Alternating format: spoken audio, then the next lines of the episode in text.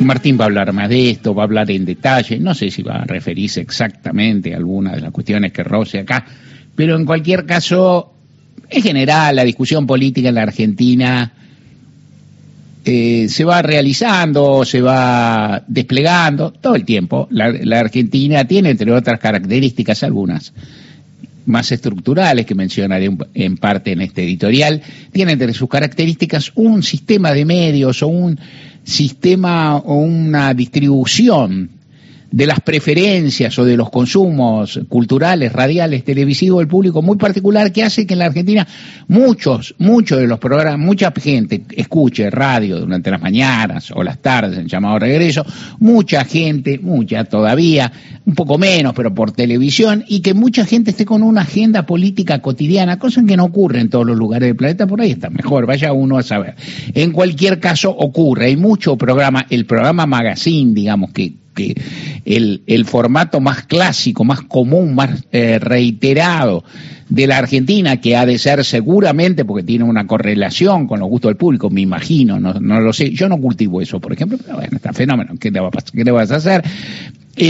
Tiene un condimento, un ingrediente alto de política cotidiana. Cuando se acercan las elecciones, cosa que en la Argentina ocurre cada 2 años, con no sé vaya qué tiempo antelación y luego qué tiempos de efecto rebote, en general mucho, se habla un poco más de política, se discute más, y en medio de toda esa conversación, en medio de todas los debates, las propuestas, la oferta de candidatos, en fin, todo eso que está latente, uno escucha una cantidad de imprecisiones o de mentiras o de falacias o de desinformaciones que francamente abruman. Y no las si la cuestión es si en este breve lapso que me queda hasta más o menos que lleguen el servicio de noticias de la radio pública, yo voy a resolver esto, no lo voy a resolver, igual no te vayas, pues vamos a estar buenos y hay mucho material, pero algo me gustaría apuntar en ese sentido, en el sentido de decir, partiendo tal vez de una anécdota que empiezo a referir y luego desagregando. El otro día, se sabe, Patricia Bullrich dijo a la pasada que en la Argentina, más o menos, la Argentina tiene no sé qué récord en materia de universidades, y que aparte esas universidades no están muy dominadas, sus claustros estudiantiles están muy dominados, muy ocupados por personas que vienen de países vecinos, no lo dijo así, personas extranjeras, dijo ella en general, prácticamente en general son de países vecinos, unos cuantos de países limítrofes, todos de países hermanos. Y Bullrich dijo que son algo así como el 50% de las matrículas de estudiantes inscritos. Es una tontería, es una falacia.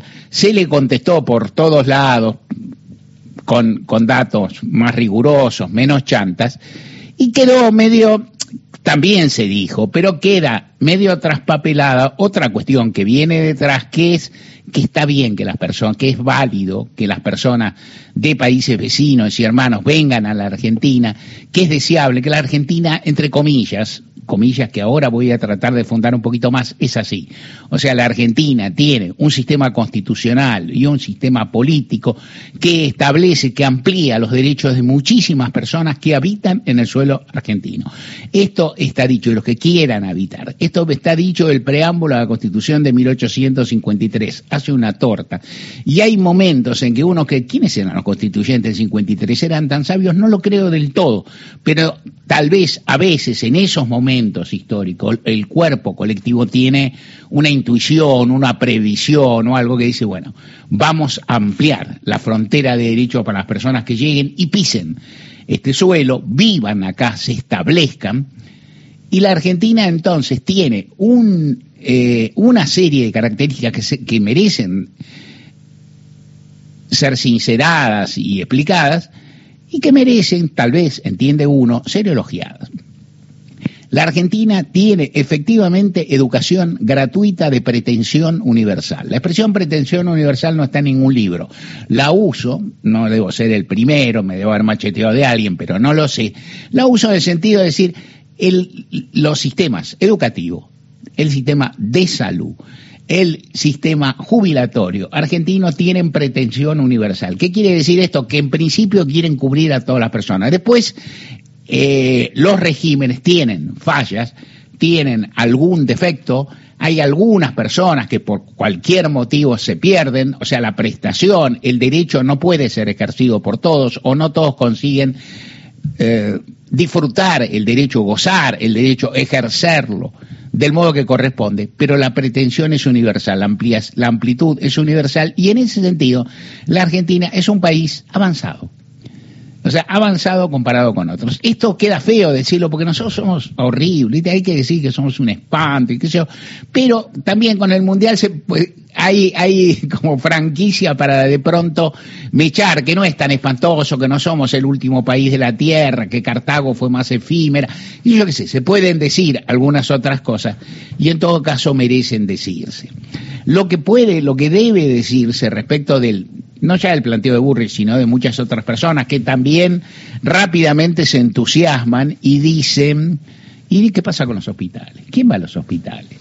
Y si de pronto en los hospitales de las provincias del norte grande argentino se cuelan, ¡oh, horror!, bolivianos, paraguayos, qué barbaridad, hoy inclusive bolivianos o paraguayos que viven ya en la Argentina, pero que son gente poco deseable y que ocupan, y entonces algo así como, ¿cómo decir?, beben del sistema como si el sistema fuera, no sé, un conjunto de alimentos que se agota, un conjunto de bebidas que digamos que se puede tomar, se lo dejan vacío a fuerza de consumirlo. Y lo que no se entiende es que la Argentina es un país avanzado en materia de derechos, un país donde existen varios derechos universales, o si se quiere, pretendidamente universales, que están muy expandidos. Y esto le parece a uno, está muy bien.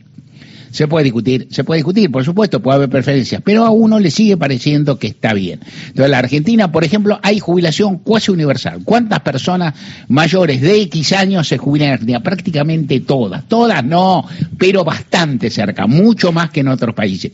Se puede comparar con los países, con tantos países vecinos y hermanos que a cada rato te lo tiran por la cabeza como ejemplos de convivencia, de democracia, de cultura cívica, de administración, con pocos, con Uruguay, ponele, que está bien, que está muy bien, pero que es un país que también debe considerarse un país de población mucho más reducida que la Argentina, y con otros no se puede comparar por tanto porque las coberturas no son tan amplias. Esto significa que para administrar la Argentina es necesario, antes, aparte, sobre todo con el salto que se pegó durante los gobiernos kirchneristas, a pesar de la embestida del gobierno de Mauricio Macri y a pesar de la baja del valor real de muchas prestaciones durante el gobierno de Mauricio Macri y del actual, en función de la inflación, de la pérdida de valor adquisitivo y demás, lo cierto es que en la Argentina los niveles de protección social son muy amplios y muy altos comparativamente. Entonces, y la Argentina es un poco así. Esto viene, y eso está bien, me parece a mí. La Argentina tiene otra característica, también se subestima en muchísimo discurso, no se considera, o total, no se toma en cuenta. La Argentina es un país federal. ¿Qué quiere? Un país federal, ¿qué quiere decir? Que existen determinadas competencias que están centradas en las provincias, que hay estados subnacionales que tienen determinadas competencias, muchas, pocas, relativas, menos que en Estados Unidos, más que en otros lugares, o sea, pero existe. Esto no se entiende, entonces de pronto vos te encontrás a alguien que dice con el litio hay que hacer esto o aquello. Yo, el litio, no sé, cualquiera. Y entonces lo primero que uno dice es que, por ejemplo, a partir de dos decisiones políticas, generales, históricas, que yo creo erróneas, pero que son de difícil revertibilidad, digamos, que de difícil reversión, los recursos, determinado tipo de recursos naturales, y sobre todo los mineros, los hidrocarburos y demás, son en principio propiedad de las provincias donde están. Esto ocurre por la Constitución del 94, muy marcadamente, porque ahí se estableció, y existe en otro carril, pero que también es importante, la división de las prestaciones sociales, de los derechos sociales que generalmente administran los estados nacionales y subnacionales, que establece que muchísimas las prestaciones sociales de los derechos públicos de las personas argentinas son carga de la provincia. Por ejemplo, básicamente la educación. Por ejemplo, básicamente la salud. Eso fue una decisión, eso no es Constitución, no está en la Constitución. Yo más bien me inclino a pensar lo contrario, pero en todo caso no está dicho para nada, y tampoco está dicho como a mí me piace, digamos, como a mí me parece, no está dicho para nada, pero esa división de funciones se dio por decisión de Menem Cavallo cuando empezó a aplicarse la convertibilidad con un criterio evidente que formateaba la convertibilidad, que era que la Argentina, el Estado Nacional, tenía que tener cuentas equilibradas, y entonces qué mejor en un país que tiene derechos cuasi universales de salud y de educación que sacarse los compromisos, digamos, vos te los sacás, los tirás a las provincias, el Estado queda mejor fondeado, y con las funciones que pasó, olvídate, se harán cargo los otros. Esta división fue nociva, es de muy difícil revertibilidad por razones evidentes, y forman parte de una serie de cuestiones que son estructurales y que tenés que afrontar y que no son sencillas. ¿A qué viene todo esto? A decir, la Argentina, podés discutirlo, pero, y yo digo mi punto, la Argentina tiene todavía derechos sociales, jubilación, una obra social para jubilados como no hay en tantos países del mundo. Obras sociales para trabajadores que son desordenadas, que son desprolijas, que se curran y qué sé yo, pero que existen. Hospitales públicos que atienden al que va. Lo atienden bien, lo atienden mal, lo atienden mejor que en otros lugares donde no los atienden, para empezar, y habría que ver, hay que mirar, han crecido, no han crecido. El derecho de ser atendido existe. Yo alguna vez, entre las pocas textos en los que no trabajé, pero digamos al que presté atención y prologué un libro de un médico muy por el que tengo un inmenso cariño y un inmenso respeto y una cierta deuda, que se llama Claudio Veraldi, que estudia cómo es el régimen de atención para las personas no argentinas en los hospitales argentinos. Cómo es en sus reglas, que son muy amplias, cómo es en su realidad, que es un poco más restrictiva, cómo es en su cultura, que a veces es discriminatoria a pesar de la amplitud de los derechos, y el título del libro es La atención no se niega, ¿no? Es decir, que es el principio, y después entras a ver cómo se otorga, cómo no se otorga, lo que gritan ciertos sectores, cómo se discrimina, no se discrimina, en un país que tiene, en general, puertas abiertas.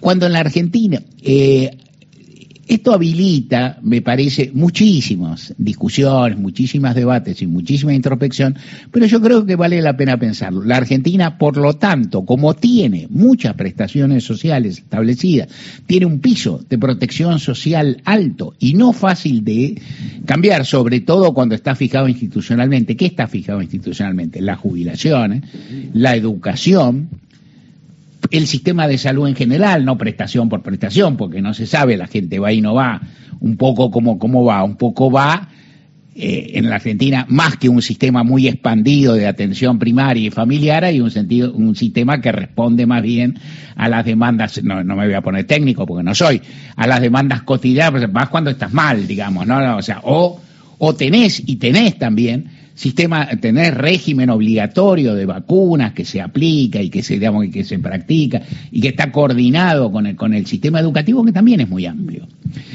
¿Estoy diciendo que Argentina es un país formidable? No, pero estoy diciendo que la Argentina es un país intermedio, por lo menos, en materia de prestaciones sociales y de derechos, y que la gente cree mucho en tenerlos.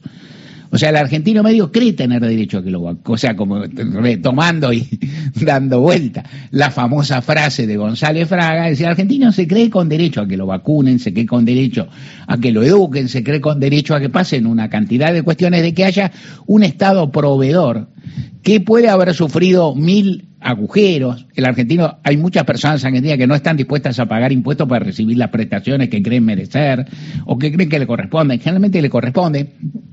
Pero en todo caso, hay un piso de tutela social en la Argentina muy alto, y esto es lo que también está en juego y en discusión en momentos de restricción, en momentos de ajuste, en momentos de bajos ingresos, en momentos recesivos, en momentos, llamémoslo, por usar una expresión viejísima que no cuadra para nada, ninguna cosa, en momentos de vacas flacas. Y esto es también lo que se discute.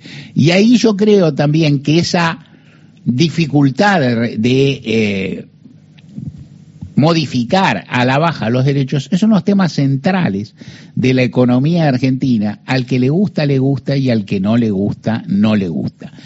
Cuando se empieza a discutir, por ejemplo, qué son las prestaciones sociales, cuáles son los planes potenciar trabajo, qué es lo que ocurre con tal o cual cosa, cuánto cuesta la tarjeta alimentar, todas esas cosas cuestan, todas las prestaciones estatales cuestan, todas las prestaciones estatales aparte son como una canilla abierta, tiene que estar todo el tiempo, tiene que fluir todo el tiempo, tiene que estar día por día, tiene que repartirse y prestarse todo el día, pero a la vez muchas de las prestaciones sociales que generan debates gigantescos en la Argentina son porcentuales irrisorios del Producto Bruto Interno. En definitiva, ¿qué es el grueso del gasto social en la Argentina? El grueso del gasto social en la Argentina son las jubilaciones, como en casi cualquier país avanzado del mundo. Y es un problema, sí es un problema. ¿Es un problema que la gente viva más años? Sí es un problema.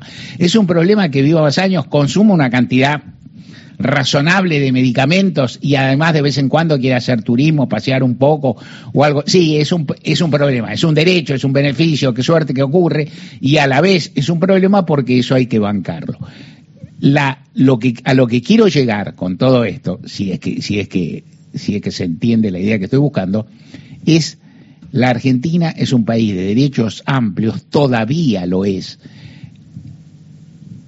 El Estado que los presta está perforado, pero no es inexistente. Y a veces cuando se habla de esto no se registra, un poco como los famosos camellos del Corán, que a los que aludía Borges, que decía que el Corán, mintiendo aparte, ¿no, Martín? Porque digo, no, parece, ¿no? Al final un Ortiva fue, buscó y había. Había, que Borges decía que en el Corán no se mencionaban camellos porque un árabe va al desierto y no ve camellos. El argumento era bueno. El argumento es impecable, sí. Y es creíble, que es más. Hay sospechas de que le agregaron los camellos al Corán después para refutar a Borges, inclusive que fue a Al Qaeda. Digamos, esto no está probado, pero puede pasar. Pero en cualquier caso, no vemos todavía el peso específico del Estado argentino y el peso específico de los derechos que existen en Argentina, que son amplios, que forman parte de la discusión y de las necesidades, y que por ahí a veces en la jerga de tanto técnico, en la jerga de tantas cuestiones, o en el, ¿cómo decirlo?, o en el embudo que se hace con ciertas discusiones, suma fija, no suma fija, paritarias cada 5 minutos, paritaria cada 2 meses, esto o aquello. ¿Cuántos pobres hay en Argentina? ¿Cuántos en la Argentina que la pobreza es por ingresos o la pobreza se considera por ingresos? Y está bien. De cualquier forma, ¿cuántas prestaciones reciben algunas tantas de esas personas que son pobres? ¿Estoy denegando el problema? No, lo estoy complejizando. ¿Para qué vas a venir a complejizar los problemas de 3 a 5 de la tarde? Bueno, no lo tengo muy claro, así que dejo de hacerlo.